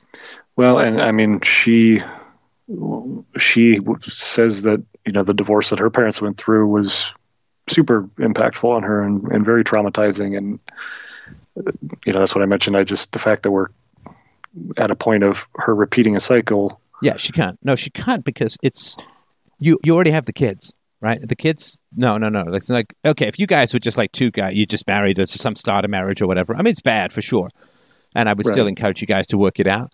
But there are two kids here. There are two kids Well, here, and, and- and, and and she can't. I mean, what's she going to date and have strange guys floating around these these kids, and, and you're going to date and have and the, the, the income's going to be cut in half. And oh, come on, I mean, this is this is a disaster, and it's it's so unnecessary. Right. So I've just, you know, this is to, to the men out there as a whole. I mean, just just take your vows seriously. The, the vows are the foundation of civilization. If we can't keep our word, we can't keep anything. And you make those vows. It's not just shit you say at the wedding. Like this is your, your this is your blood commitment. This is your bone marrow commitment. And just, you know, it's important to remind her of that. It's like, hey, you made a vow. Now, say to her, you making that vow doesn't mean that I shouldn't improve. Mhm. But I was who I was when you made that vow. I'm not a totally different human being now. I can be a better person, and I commit to doing that. But who the hell has she been talking to that's making all this manifest? Do you think it's her mom? I, I don't know. Um, I, I don't know. And uh, she's got a, a group of friends that I I don't Any know divorcees some of among those friends? Quite a few. Yeah, I tell you, Um, man, this is going to sound horrible, and I'm going to get flack like hell, but I don't care because I'm saving your marriage for Christmas if I can, right? I don't. I don't have divorced people around my marriage. I don't do it, man. I I don't let people coughing up blood hang around my kid or me. I do not have divorced people around my marriage. They're too screwed up about it all as a whole, right? And it's not like I don't know any divorced people, and and you know there are some people if they've remarried, that's fine, and their new marriage is happy, right? Yeah, Mhm. okay. But divorced people are too invested in justifying the failure of marriage. Well, I, I think with her mom, she's remarried now, and and her uh, husband is is great, and they have a great marriage now. But I fe- and and like I said in the email, you know, I'd been talking with her mom for weeks, going back to this fight when this all started, and I felt like we were understanding each other a lot more, and then it was just, oh well, she says she's done, so you better just start work on moving on, and. I don't know if that's a revert back to No, no, because the mom, the mom could say, "Oh, honey, you made a vow. Marriage is tough. You made a well vow." that's and that's what i've see I, I i i've been trying to ask some people that i know that she's been talking to i i want your support to work on this and that's what i've been asking for from people that i know that are talking to her and i i haven't really and the, gotten but the mom's not back, giving that. Your mom's not giving that to you, right? well she she was to me personally while we were talking and then it was like when my wife said to her I, you know i've made up my mind. Her mom was like all right well okay i'll support you. You're my daughter. And uh, on one hand you know the, it's great to support your child's decision No, but no, it's I- not, great to not support your child's decision to detonate a family with two kids in it, just Oh, because your husband has a bad temper. And yells and throws things, all of which are terrifying and terrible, and we'll get to. But right no, that's not. No, you don't support that. You don't support that. okay, so the mother-in-law's turned against you, right? well i i don't i wouldn't necessarily say turned against me i haven't really talked to her since No, no, she's saying yesterday but she's saying that I support my daughter's decision to divorce you, right? well yeah yeah Okay. All right. So that's not good. And that means, you see, that your mother in law has now become the mortal enemy of your children. Because she's thrown in with the divorce bomb, right? Hmm.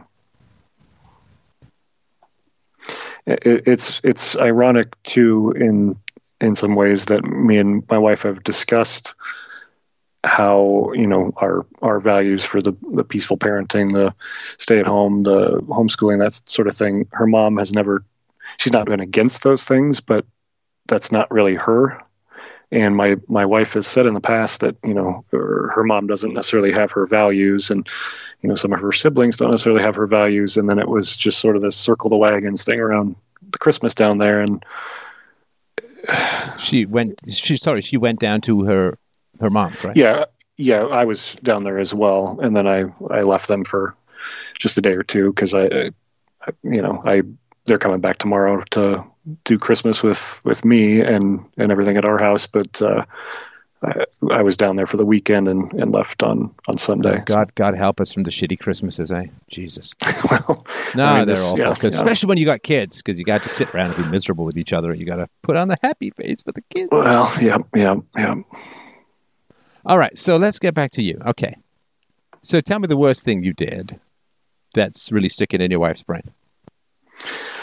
I think she would just say, I don't know that there's one thing that would stick out. It's just accumulation of you know, this explosive anger at times, and then just you know she would and in her fairness she did try to get me to see a counselor in the past she's bought me a book uh, in the past you know with anger issues and things and did, you, did you read the book i i have not oh, um, dude okay why why why would you not read the book she's I, getting I, you a book saying your anger is very scary to me please mm-hmm. read this book and you don't. Now, it doesn't mean you got to agree with the book, but you know, read the damn thing and talk about it with your wife. So why yeah, not? Yeah, yeah. What's I, the story that you have about like? Because I mean, looking back, you wish you'd read the book, right? Well, I wish I did a lot of things. Yeah. Okay. So why and, didn't you? Why didn't you read the book? I I think when you you go through some arguments and then time passes and everything seems okay, you just kind of roll with it and don't look back. And no, no, no, no, no. Come on, you're a smart guy. You listen to this show. Everybody who listens to this show gets smart guy, smart woman in my book, right? So, no, no, that's not it. That's not it, man. That's not it. You know, it's like saying, "Well, I had a health scare, but now that the health scare's gone away, I'll get back to my terrible habits." Right? I mean, that's not that's not it. I could tell you why I didn't read the book if we want to, because I know we've been talking for a long time. The reason you didn't read the book is you felt insulted and humiliated that she portrayed you as the only person in the relationship that had a problem. well, that's I never thought of that, but I I think that certainly has a lot of merit to it. The only problem we have, you see, is your temper. You fix that, everything's fine. It's like, nope, nope, nope, nope. That's not it. It's the same thing with, honey, you go to therapy. I mean, but I'm no marital therapist, but my understanding is marital therapists kind of want to see both people, right? Yeah. So you feel that if you read the book, you're accepting the basic premise that you're the only one with the problem. If you go to therapy, you're accepting the basic premise that you're the only one with the problem, and you don't want to do that. Yeah, I I think that's I hadn't consciously put those pieces together, but I think as soon as you said that, I think I think that's a lot of my stalling behavior is not wanting to face, you know, what that may mean about me. Well, let's say, see, let's say that you accept the basic premise that you're the only one with the problem, and you go to therapy and you you read the book and you do the exercises or whatever it is. You take the anger management class, whatever it is, right? That's going on, mm-hmm. right? And let's say that things don't improve. Well, now you're really toast, right? Because you've already accepted that you're the problem, and if the problems don't get better, it's because you're not doing the right work. Mm-hmm. That that's not a that's not a great position to be in. Mm-hmm. Now you could, of course, trade and say, "Okay, listen, man, let's trade. You know, I, I, will absolutely read your book. I'll go through the exercises. We'll talk about it. Here's a book I have for you called Emotional Quote Reasoning, or you know, whatever. it's not a real book, but you know, oh, it could be, I guess, if I write it. But let's, you know, like let's let's trade off, right? Because we, you know, we could both stand to be better, and and so on. And, and even if I'm just this terrible guy and with this terrible temper, well, you chose a terrible guy with a terrible temper, so you've got that to work on, right? And you can also say, listen, my my my love, mother of my children, wife of my heart. It's tough to change. Do you know why it's so tough to change? Because you chose me and promised to love me for who I was when we got married. Now, if I'm going to fundamentally change that, it's scary for me because I don't know if you'll actually like. You say, oh, well, I want a different guy, right? I want a guy who's not got a temper or whatever. It's like, and I'm just like deep down, we don't want to change too much from the person who won our bride, right? Do you know what I mean? Mm-hmm. Mm-hmm. Mm-hmm. If I go out and buy a Ferrari, I don't want someone in there tinkering and turning it into a Lada or a Gremlin. like, I know I bought a Ferrari. I don't want you mucking around with it, right? And so it's tough to change from the person your wife married because she loved you enough to marry you, who was attracted to you enough to marry you, and now she chased change. It's like, wait, you want me to change from the guy you loved enough to marry? Like, what does that mean? Yeah, yeah. I think there's a lot to that.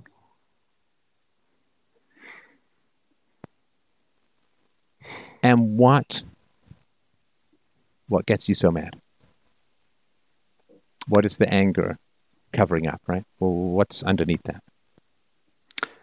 That's something I've I'm I'm trying to work on. I I don't know. I mean, I've mentioned with the the health issues that my family has going back.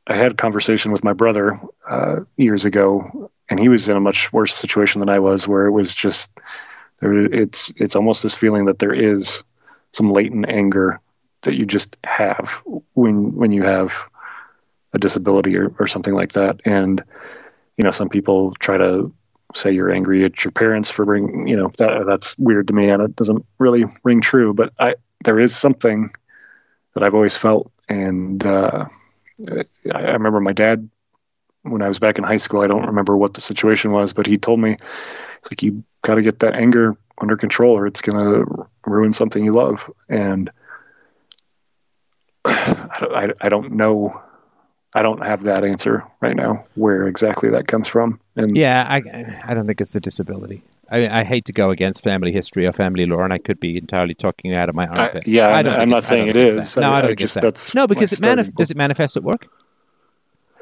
Uh, I mean, not really. Right. No. So if you were just an angry guy, then it would manifest everywhere, right? But it manifests, lo and behold, with your wife, right? Yeah. And i think that's what hurts her is that why is this coming out at me when well that's that's passive right? Yeah. Tell yeah. me. And this is not to excuse your temper right? But we're looking for cause and effect here right? Like if, if i say you know if you were a smoker right there'd be certain things oh after dinner with a coffee cigarettes or okay so that's a, right? That doesn't mean keep smoking. It just means figuring out the cause right? What does your mm-hmm. wife do that enrages you so much I think I've had a fear to tell her how I feel about things that make me angry. And I think that's I mean that ties into a lot of things that you were saying is that I I'm scared to make her mad because then I, I think that that'll undermine our relationship. And, and like we were saying earlier, you're scared to do certain things to hurt a relationship, which ironically in a roundabout way end up hurting it. And I I think I have felt afraid to tell her about things that make me upset. Okay, so give me the speech you'd want to give. Imagine you give the speech with no consequences, right? What's the speech you want to give to her?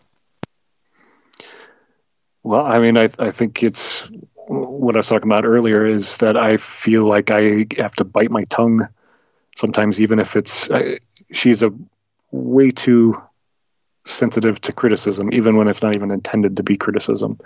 I had this conversation with her mom recently that, and she, her mom said, "Oh, she's always been that way. She doesn't take criticism very well." And I need to be able to have you accept the criticism and not get upset if you want me to take the criticism and not get upset. And that's just a, I don't know. That's something I, I need to work on. Okay, so is it like it's not what you say it's how you say it. Is there this magic like if you have the right tone you can pick the lock of, of her ears or something like that? Uh, sometimes uh, you know that's why i said uh, you know there's sometimes i might be able to point something out a little more critically and it's like oh you know thank you i'm really sorry i you know i was tired today and i didn't I, I didn't mean to do that. But then other days you'll think everything's fine and you'll just point out something mundane and then it's it's uh, it's a blow up. And and it's led me to just not really say anything a lot of times. And how old was she when her parents got divorced? Uh, I believe in like middle school. Uh, you know, a rough time already. Like sort of eight, eight, nine, ten eight, years old. Uh, well, no, I think it was more. She was probably a little before a teenager, probably 12, 13. Right. Okay. Does she have anyone in her family who has a temper? Well, I, her dad passed. I only met her dad uh, twice, very briefly. Apparently, he did. Uh, I mean, I, I, I didn't see it because I only met him twice. But apparently, he had a temper. Um, you know, the story was he was very verbally aggressive and abusive, and I, I fear that I'm being put into the role of her dad. Uh, well, her know, her mom would be even more sensitive to that, right? Just maybe why she flipped sides. Well, right, and that's what I'm saying. You know, she's remarried and happy, but I, I, she's still. They had a very bitter divorce, and she doesn't even say his name. Um, you know, she's she has a lot of anger at at my wife's dad. Um, so I, I don't you think, know. You what- think she would have talked to to you about your temper and say where it leads? I don't know. Did she ever do that? Did she ever say, "Hey, you know, like uh, her dad had a, a bit a temper, and you're going down the same path. It's not going to end well." I mean, not not that direct. I mean, she's talked to you know when we've had fights before. You know, the, your wife calls their mom a lot, and I've talked to her mom off and on over the years. Not a ton, but I mean, nothing that direct. So Okay, good. Uh, okay, now I have a plan. All right, are you ready? Yes, yep. So you remember how I was talking about like the 50-50 stuff before? hmm Half you, half her. Okay, you got to throw all that out the window. I'm sorry to be annoying. You got to throw all that out, out of the window. And now this is it's it's an unusual thing. It's called the hundred percent. I call it the hundred percent solution. So, if someone's not taking responsibility, we can either nag them to take responsibility, which doesn't usually work. Maybe if they sort of share that value, then you could remind them of it. But it doesn't sound like she wholly shares that value. So it's sort of like if like think of two overweight people in a marriage, right? So you can sit there and say, "Well, I'll lose weight if you'll lose weight," right? And what happens from that? Neither does. Yeah, yeah, because you know you just you're both gonna, oh, I'll wait for you to do it first, right? Right. Now, if you're overweight, and I'm not saying you are, if in the analogy, right? So you're overweight, your wife's overweight. If you say, "Hey, you know, it'd be great if you lost weight, but I can't wait," I'm going to take 100% responsibility for my weight, and I'm just going to start losing weight, right? And now, does that mean that she has no responsibility? It's a, like in terms of your combined weight, it's 100% you and zero. No, but what she sees is you losing weight. And if you can't convince her by reason, you can convince her by evidence. hmm So if you say, listen, you say she's come back tomorrow, right? Right. You say, you know what? I have been the worst kind of husband. And I'll tell you why. Because if I was just a terrible husband, A, you would never have married me, and B, you wouldn't have stuck around. I've been I've been putting out just enough honey, like a bee hive, that I could sting you. I've been just good enough that you stay, but not so good enough that you're happy. And that's been wearing you down. And that's I'm really that I get that. Like that's I'm wrong about that's the worst kind of person. Because terrible person you run from, great person you stay, person just great enough that you hang around while you keep getting stung, that's the worst situation and I've worn you down. And I've been really wrong about that. Now, I think that's kind of true, and I know that that's not putting any onus on her, but I'm just telling you, like from from, and again, you tell me where I've gone astray. I think there's some real truth in that. Like you're a great enough guy that she's stuck around, but she does get stung by the temper and other things, right? I I think that's perfect. I Okay. mean, I- So, yeah. so like once she gets that you get that, a huge weight will come off her shoulders. Yeah. And then you say, listen, I could sit here and say 50 50. I don't care about that anymore.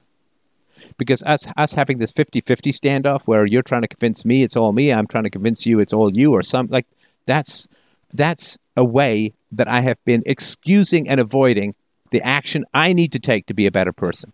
Not just for you, not just for the kids, but for me. Mhm. If I can get my temper not only under control, like like I've got some rabid beast that I'm keeping in a bag tied to my gonads for the rest of my life, which is not, you know, hey, it's under control, but it's not very relaxing, right?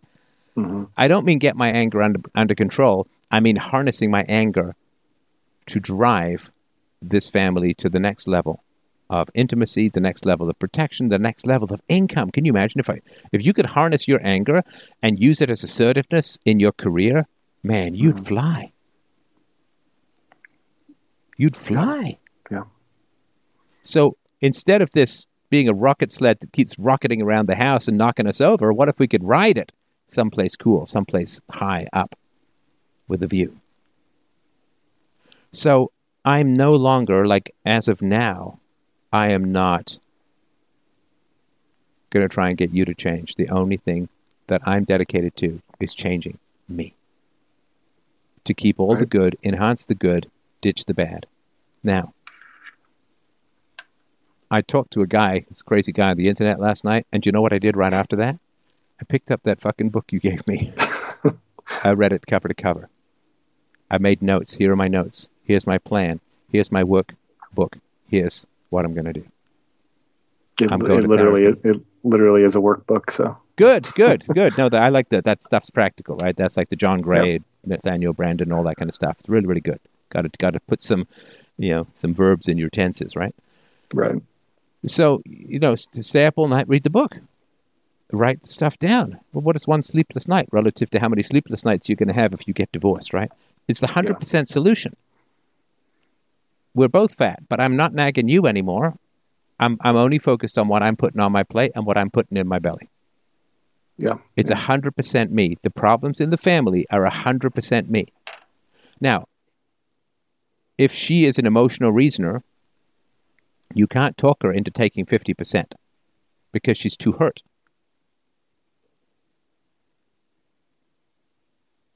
But if you take 100%, you invite her to see the benefits of taking 100%, right? Mm-hmm. And you can let her have her self righteousness and, you know, can let her have, I told you two years ago to read this book. And you know what? You absolutely did. And I could spend the rest of my life kicking myself about not going back two years and reading this book. But it was mm. it was pride, it was vanity. Because I didn't like the implication that it was all me. But you know what? I now love the implication that it's all me because if it's all me, I can 100% improve everything that's going on here. Yeah, yeah. That's uh, that's that's putting ego aside, that's putting pride aside and focusing on the goal which is to not you don't want to save the marriage. You want to you don't want to fix the marriage. You want to elevate the marriage. Right. Right. So right. you you think like a like a boat that's that's sinking in the water. It's like, oh, I want to save the boat. It's like, yeah, but you still got some damn leaky rowboat underneath mm-hmm. you, right? You can patch things up, but you know, three more waves and you're Titanicing again, right? You don't want right. to fix the marriage because that's to restore it to a former state that led to where you are. Right, right. You want to fundamentally transform and elevate the marriage, which means fundamentally transform and elevate yourself you have to like you know how I said your wife took a vow. Well, you took a vow too, mm-hmm. right? To love, to honor the mother of your children, mm-hmm. which means you cannot be yelling at her. You can't like that's breaking the vow. As, as it's as yelling, intimidating, throwing things at her, calling her names, like whatever it's escalated to. That's as bad as having an affair intimidating the mother of your children, the woman dependent upon you, bullying her is as bad as having an affair. And in some ways, it's even worse because you have an affair, she could just leave you and say, Well, you had an affair, and everyone's like, All right. But this being good enough to stay, but not good enough that she can be happy. Mm-hmm.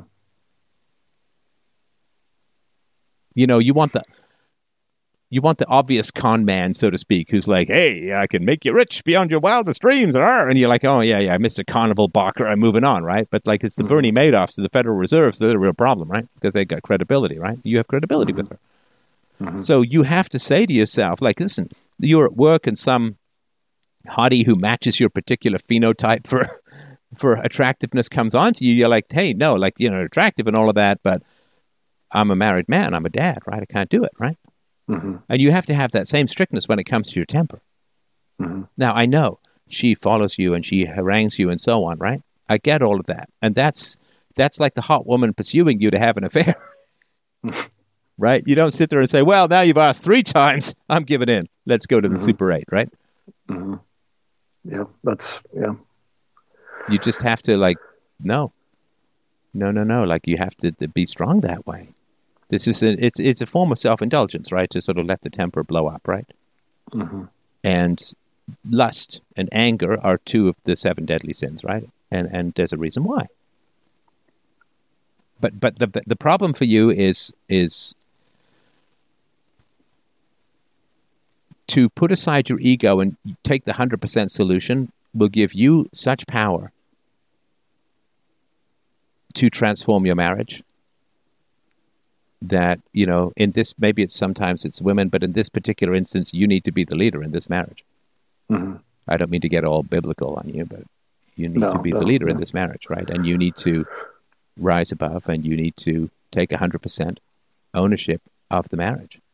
She will she will take more ownership if she sees you doing it. But Yeah, again I- you you reasoning her into it or yelling her into it or bullying her into it or whatever right it, it, it doesn't work. So you got to lead by example. You want her to lose weight, you got to drop the pounds. And then she'll go like, holy shit, he can climb the stairs. Wow. I'd like to do that too, right? Mm-hmm. We're we're not fat, by the way. Just I know. I know. I know, I- saw the I'm- picture. I'm I know. It's an analogy. I know you're not fat. But it's the easiest analogy for like I- I ownership, right? Because this stuff's all, we're all so intertwined in a marriage, right? But right. But that's the 100% solution. Okay, what if it was 100% me? That was the cause of my problems in my life. hmm And it kind of is, insofar as you chose her too. hmm Oh, she drives me crazy. She makes me so angry. She follows. You chose her, and you chose to have children with her. So it's still 100% you. Yeah. Yeah. Like, it's not a shotgun wedding, right? No, no, not at all. So you are 100% responsible for where you are in your life. And that's a hard thing to do because I get the reality that she provokes you and all of that, but you still chose her. So she's only there to provoke you because of 100% you. Yep. So when people say it's all your fault and we react to that and we like, we want to push back on that hard. No, it's not all. We're here too, 50 50, right? Now you can make that case a number of times. I try I try to keep the number of times five or less.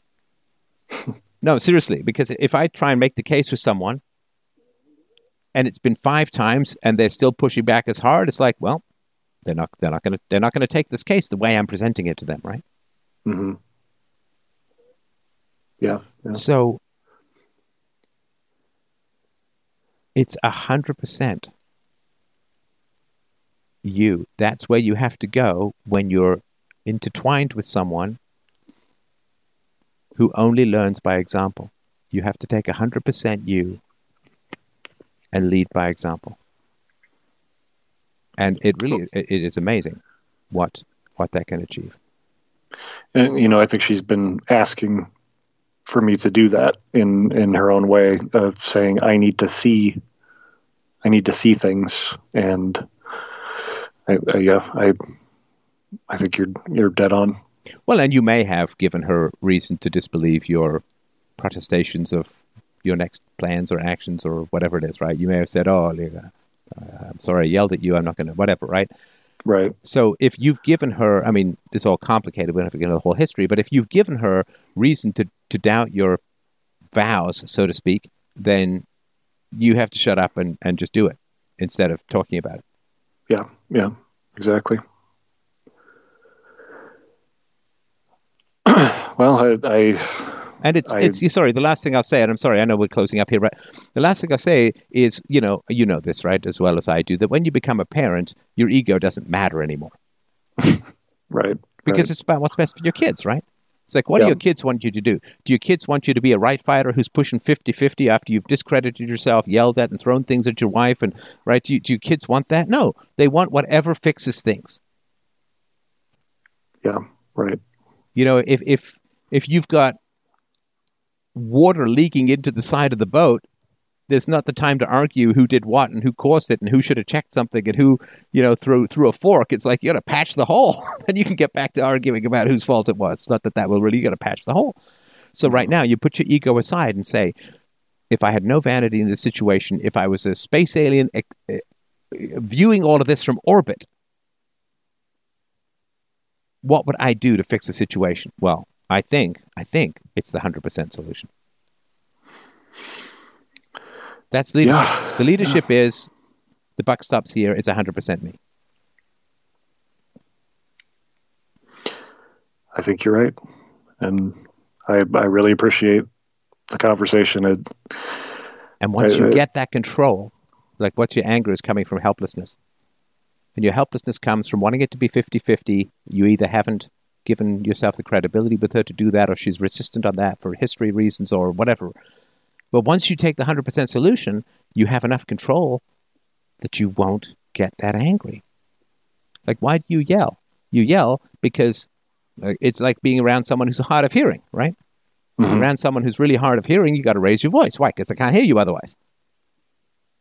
So if your actions have discredited your words and then you keep raising your voice because your wife doesn't believe you or doesn't listen to you, well, raising your voice is just going to deafen her, right? right, and yeah, So once you have the 100% solution, that will give you the kind of control, self mastery, self authority that you won't need to yell at her. If you're losing weight, there's no point yelling at your wife for having fatty food on the table, right? Because you're losing weight. Now, of course, again, you do want her to lose weight and all of that, but this is the way to do it. Give you take the 100%, because what you want is both people in the relationship taking 100%. Mhm. Because 50 50 is too easy to shuck off responsibilities, right? Mhm. But both people take it 100%, man. That's that's the sweet spot. That's the golden age of a marriage. yeah, yeah. So, what do you think? Is it a, a reasonable plan? I I think so. I I I, I can't. I've I've told her, and uh, I'll say it here that there's nothing ever in my life that I've wanted to do more than to make this right and f- figure out how to make it right. And And feel, feel free to beg, man. yeah, Feel free to beg. Show her how much she means to you. Stay up all night, read the book, do the workbooks, whatever you need to do. Now, I know people are going to say, well, if you beg, that's so beta and she won't respect. Like, but no, no. Show her how much you need her. All you're trying to do is buy yourself 24 hours, 24 hours at a time, right? You're really on the firing squad here, right? She's saying she's done, right. right? So you just got it like 24 hours, please. Just 24 hours at a time. And you got to get on your knees, you, whatever you need to do. She needs to know the how serious you are about elevating this and saying, I'm not trying to fix it. I'm, I want to elevate it. I want us to look back and say, this was the darkest and most amazing and positive passage we ever went through as human beings. I want us to look back in a year and say, I'm so glad we went through that. By God, that was horrible. But man, did it ever elevate us.